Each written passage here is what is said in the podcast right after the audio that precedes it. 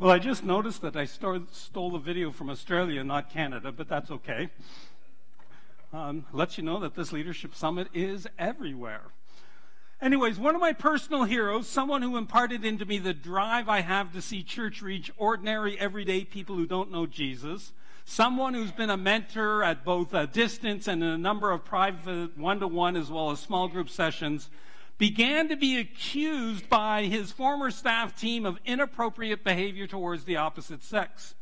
There were multiple women who felt that this pastor had used his power and authority to make them feel incredibly uncomfortable, cross a line of appropriateness, and in the process violate them and violate what it means to be a Christian leader.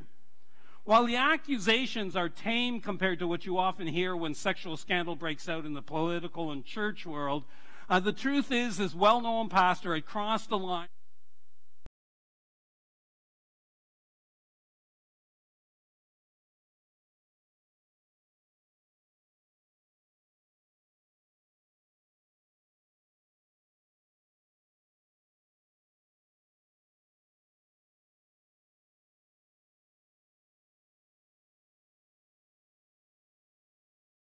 I mean, being a half hearted Christian, being a half committed follower of Jesus just doesn't really work that well.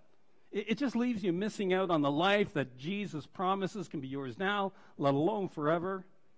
You might not ever be 100% devoted follower of Jesus, but you sure can move in that direction. And, and Jesus wants to empower you to do that.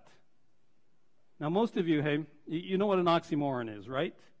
It's kind of, it's a phrase kind of like jumbo shrimp, right? Think about that. Or act naturally, or genuine imitation. I've always wondered what that is. Airline food, right? Or adorable cat. Um, uh, government efficiency. Uh, Microsoft Works. Actually, I don't think Microsoft Works software exists anymore because it didn't work. Well, there's an oxymoron in the Christian world that nobody admits to being. You don't, I don't, but it's a reality in every church, and that's the half committed Christian. Can there be such a thing as a half committed Christian? I mean, well, yeah, sure there is. I mean, let's just say it as it is. There are lots of people out there who, who want just enough of Jesus to get them to heaven, enough of Jesus to answer prayer, but not enough to make them radical or fanatical. Okay, in, in my books, radical is good, fanatical, maybe that's a bit off. Let me explain. Like, like my ninth great grandfather, James Mitchell, he was a fanatic. Uh, a fanatic for Jesus that he tied to the cause of Scottish independence. He, he saw Scottish independence as the only way to religious freedom. And in his fanaticism, he attempted to assassinate the Anglican Archbishop of the day because, in his view, the Anglican Archbishop distorted the truth of the Bible as he worked in tandem with the British government to outlaw the Scottish Covenanter or Presbyterian faith that my ninth great grandfather was a part of. He, he shot at and missed the Archbishop, but he wounded the guy beside him. Mitchell was then hunted down for his crime, and it took them nine years to finally find him and then have him hung. And, and to this day, he remains a folk hero in the Scottish independence movement. But he was a fanatic. I, I think that's the kind of fundamentalist fanatic that some of you are rightfully afraid of. Maybe it's not the assassin for Jesus that you're afraid of, but it's the jerk for Jesus, right? Fanatical, angry, socially inept, and really lacking in love. We need to reject that kind of fanaticism, but radical.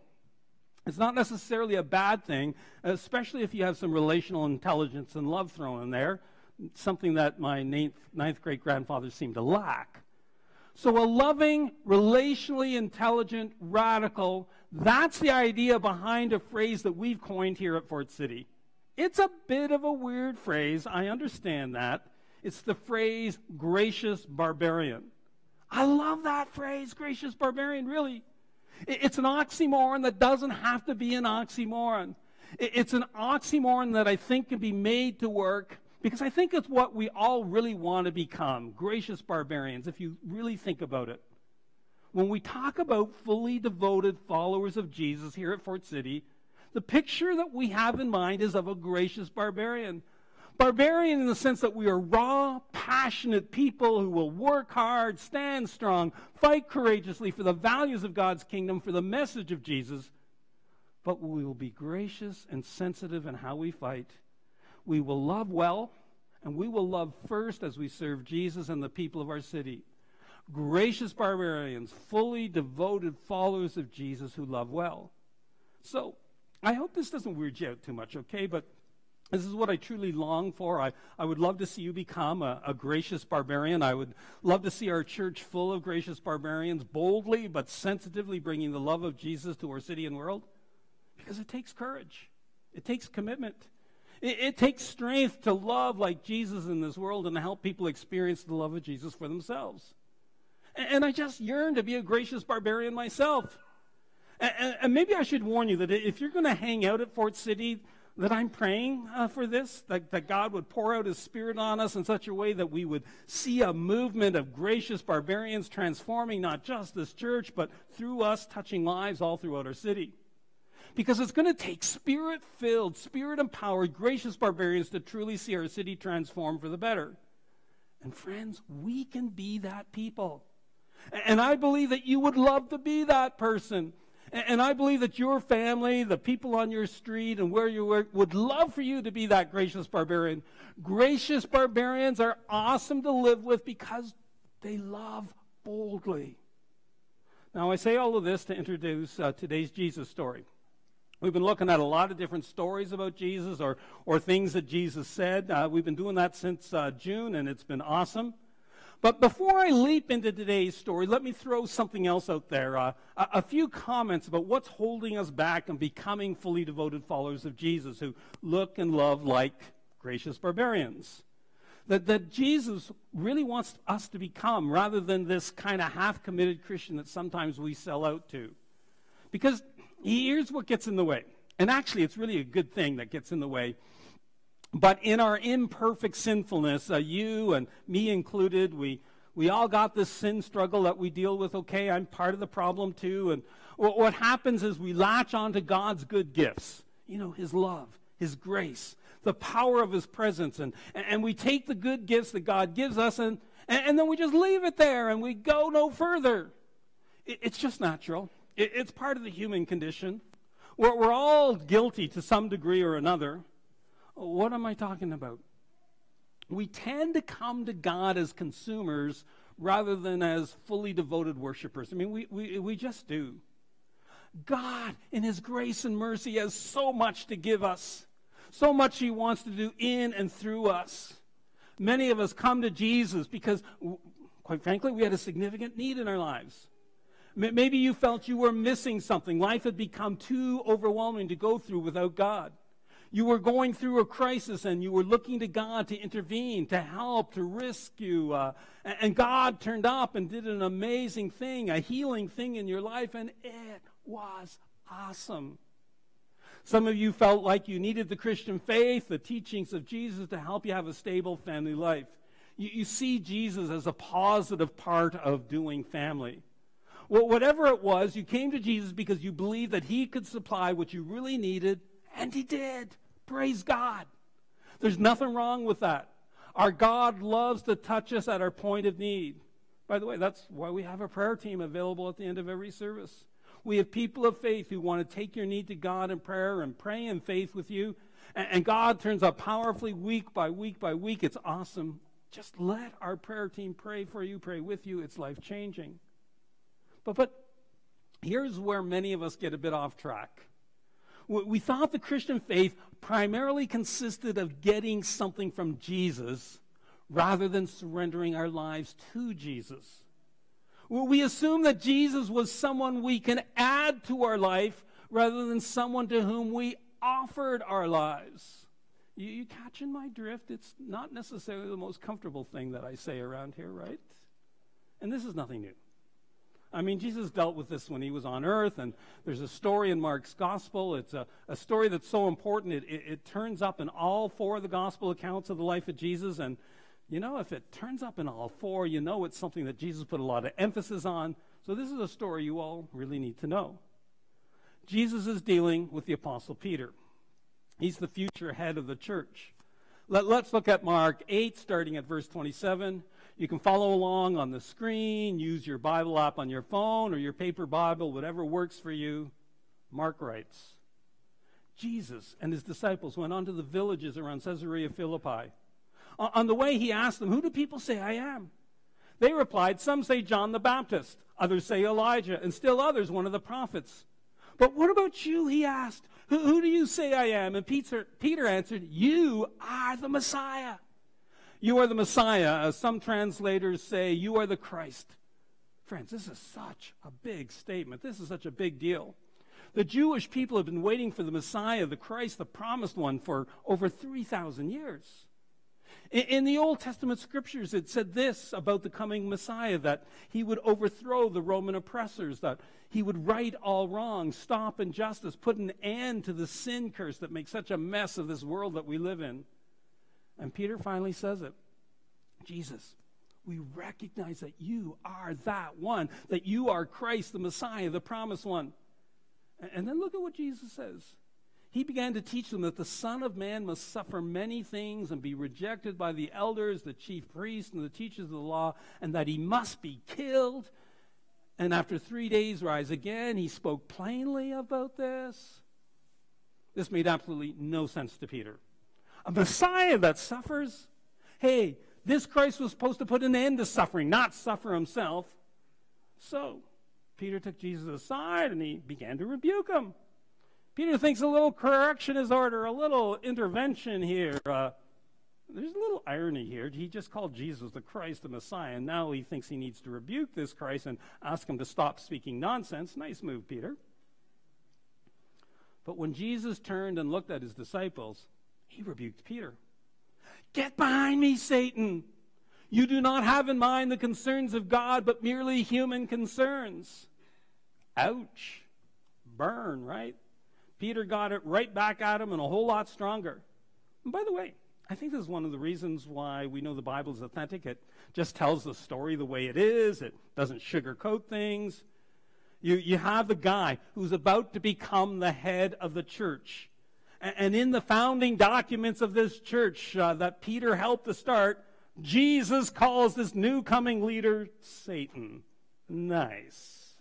Now, personally, if I were to write a story looking to get support for this new thing called the church, I'm not sure I'd want to include a story of conflict between the leader of this new thing called the church and Jesus, where Jesus called this leader Satan. I mean, I just, it's not the way I think I would approach it.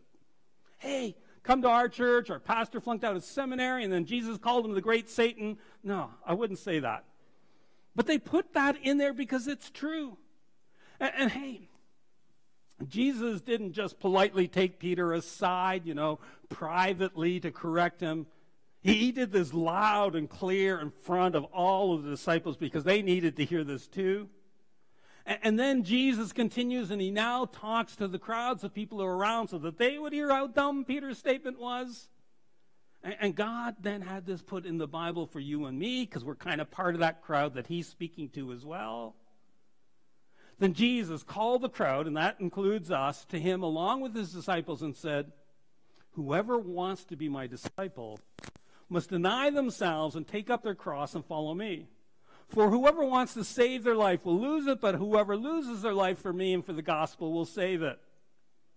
Sometimes following Jesus feels a bit like death. Does that grab you? Excite you? Death? Yeah, maybe not, right? Hey, you might not get what just happened here. What, what Jesus just said, take up your cross, was absolutely shocking. That this statement would have been so revolting to the crowds. To you and me, the cross has become a sweet, sentimental symbol of our faith. We decorate our houses with it. We wear it around our necks. We make it out of gold or diamonds, even. Think of that cross that some of you wear like this. It would be like a freed American slave wearing a little lynching rope around their neck. Or let's bring it a little closer to home. It would be like an Aboriginal Canadian wearing a stylized bloodied scalp around his neck. I have another line in my family that roots back to the Micmacs in Nova Scotia or Acadia, who the British attempted to wipe out by offering big bucks for Micmac scalps. It's not one of the most uh, fine periods in our history. Really, it was an attempt at genocide. But today, you, you might go into someone's house. This might be more true of Catholic homes than Protestant homes, but, many Christian homes and they have a cross maybe in the kitchen or in their kids' rooms, and you, you don't think anything about it. But imagine, just work with me on this, going into someone's home and the picture over their dining room table is someone before a firing squad. And then you go into the nursery and dangling from the mobile uh, above the crib are some little hangman nooses. You're not going to say, oh man, isn't that sweet? No, you're going to tell your kids, we don't play at that house, okay, guys? We're, we're not going back there, right? By the way, I'm not saying don't wear a cross or decorate your house with a cross. Just make sure you don't lose the shock of what the cross stands for. Jesus uses the image of the cross, the cross that he himself would soon bear, to confront a satanic perversion of our faith. And what is that perversion? It's that if you come to Jesus, if you follow Jesus, you can expect Jesus to remove all hardship from your life. And friends, that just isn't true. But the Apostle Peter, he assumed that the Messiah would end all suffering for God's people. And, he's got good reason to believe this. You can find it promised in the Old Testament scriptures. The Old Testament repeatedly tells us that a Messiah would come and end injustice, right all wrongs, and end suffering. It's there in the book. But that same Old Testament also talked about a servant of God, a Messiah, who God would send to suffer. But this was always confusing to the Jewish people. They couldn't wrap their minds around the idea that the suffering servant and the conquering Christ are the same person. So Peter was just thinking the way most Jewish people thought at the time, and it left people believing what a lot of Christians still believe today that Jesus came so that I would not have to suffer. And Jesus is going, No, that's not quite right. I am not going to deliver you from all suffering right now, but I'm going to be with you when you suffer. I'm not always going to stop all your pain, but I will use your pain, give meaning to your pain, and use it to bring life and hope to people all over the world. And, Jesus says to Peter, until you understand this whole truth, you should stop, you know, speaking for Jesus. That's why Jesus warned them not to tell anyone about him. You know, get behind me, Satan. Shut your mouth until you understand this. Today, Many followers of Jesus sort of believe that coming to Jesus means that all suffering in your life will end. And if you suffer, oh, man, God's not keeping up his end of the deal. Now, this is actually partially true. When Jesus died on the cross, his death paid the penalty for our sin, and, and his death undid the power of the sin curse that so messes up our lives and does so much damage in our world. In case you didn't notice it, you're, you're actually getting a good theology lesson here, so hang in there, all right? So here's the truth when Jesus died on the cross, he purchased our wholeness. That's not just spiritual wholeness, but physical wholeness, mental wholeness. It, it includes this planet and our environment. The Apostle Peter, talking about Jesus on the cross, quoting the prophet Isaiah, says, By his wounds we are healed.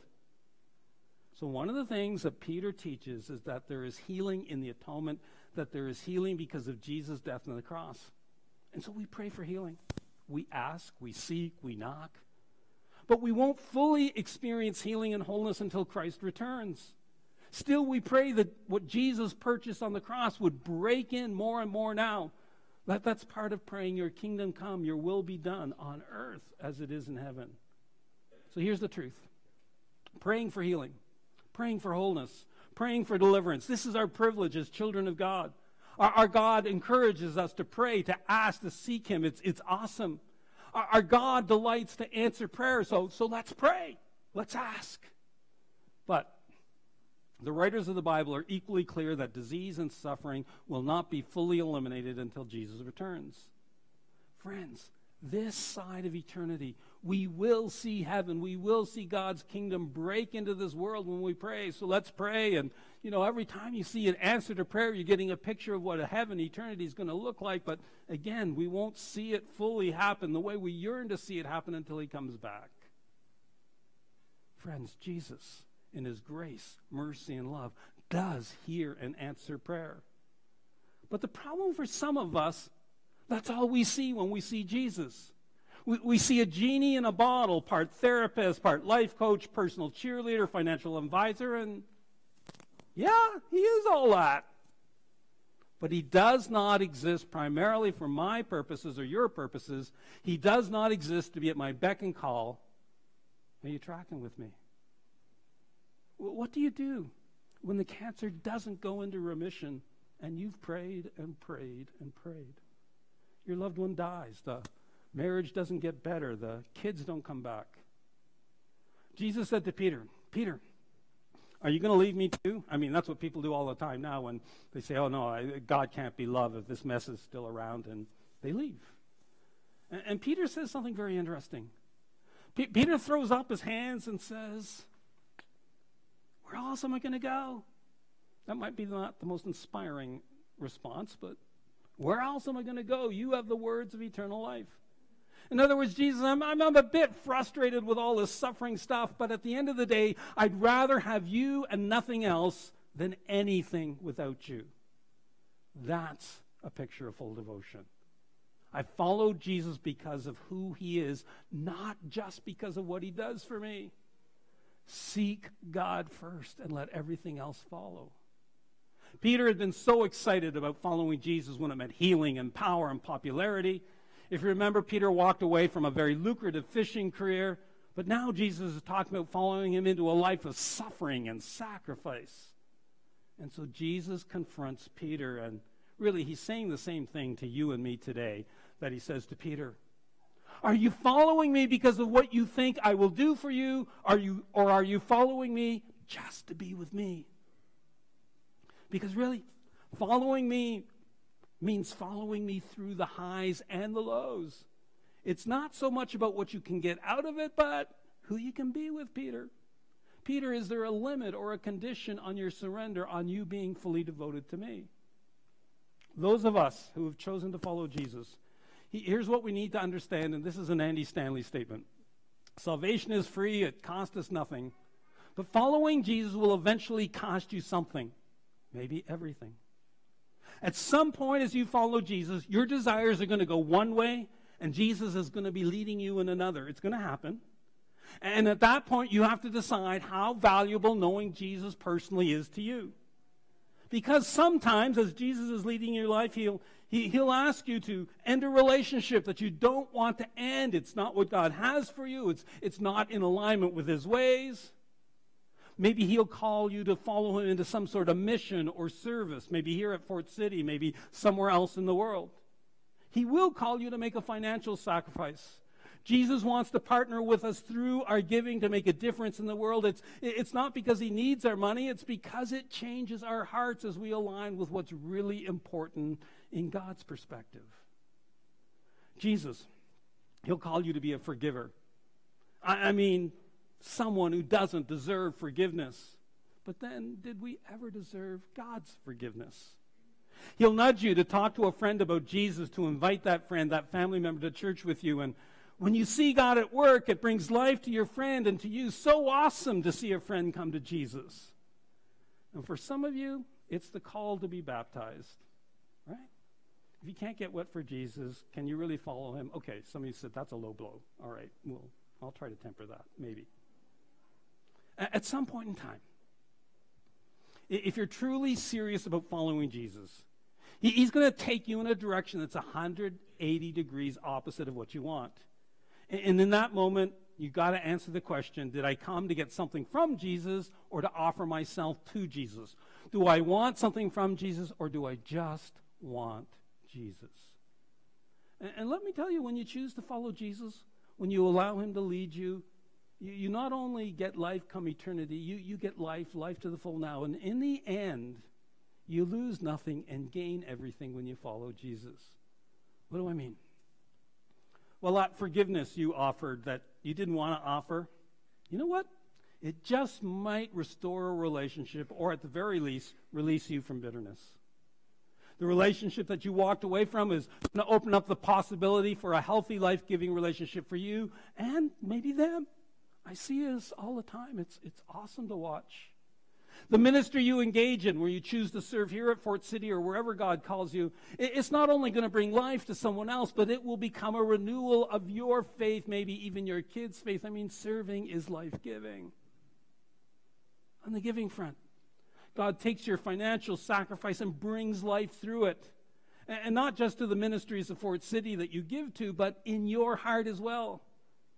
Studies say that people who give consistently are just more content, more happy. They experience a depth to living that those who think they don't have enough never get to experience and just, just hang on. And in this story, Jesus is really blunt when he says, Hey, what good is it for someone to gain the whole world yet forfeit their soul? Or what can anyone give in exchange for the soul? It, just says it's a matter of values, right? And to follow Jesus ultimately is to find life for your soul. To follow Jesus is to find life to the full now and forever. Sure, it's true. Jesus wants to bless the lives of his followers, but he doesn't want us coming him simply to be a prayer answering machine. He, he, wants us to come to him so that we would do life with him, so that we would be part of his mission to this world, so that we would actually partner with God to see more of his kingdom come and more of his will done on earth as it is in heaven. So here's what's happening now Jesus is calling you to follow him not as a consumeristic, half hearted Christian, but as a fully devoted follower. And for the Apostle Peter, that meant he too would take up a cross and actually be nailed to it. And when that time came, he asked to be nailed upside down because he didn't think uh, he was worthy to die identically to the way Jesus died. Jesus didn't deliver him from a brutal, violent death. In fact, Jesus may have just led him into it. I mean, it didn't end well for Peter. But then the legacy of Peter is incredible. He is the founding apostle of the church. And the impact of his obedience following Jesus, of his full devotion, you and I today are experiencing the fruit of Peter's life lived well following Jesus. So, sometimes following Jesus feels like death, but it leads to life. Life that can be experienced no other way and it impacts lives all around you with the life and love of Jesus. People change. I don't know if you sense this, but I'm personally gripped by all this big time. And my plea and my question for you is Will you say to Jesus today, Jesus, I want to follow you? I want to give my life fully to you. Will you help me in my weakness to give my life fully to you, to become that gracious barbarian? Will you use me to serve your purposes and make a difference, even in this city, like you used Peter? So let's pray and kind of make this kind of commitment to Jesus. And then I'll encourage you read your Bible, listen to Jesus, let him lead you into the full, abundant, incredible life he has for you, even when the road is rough and doesn't go quite the way you'd like it to go. Take the words that I pray and then pray them on your own as your prayer of personal commitment. Let's pray. Dear Jesus, thank you that you came into this world so that I could get to know and follow you. Just, just thank him for the connection you have with Jesus. Thank you that you died on the cross to wipe away my sin, to purchase my wholeness, my healing, my mental and physical health. And I thank you for the privilege of prayer. That as I pray, I get to see your kingdom come to Fort McMurray as it is in heaven. Thank you for prayer. Honor my prayers. But today, I declare that I have decided to follow you in the highs and the lows that the life I truly yearn to live can only be found following you. So today, I surrender my life to you. Will you do that? Just tell him, I surrender. And ask him, fill me with your spirit. Fill me with your spirit. Be with me and lead me through the good and the bad. Oh, yeah, I pray. Heal me, deliver me, make me whole. But even as I struggle, be with me and then use me to bring your life and love to others. I pray in Jesus' name.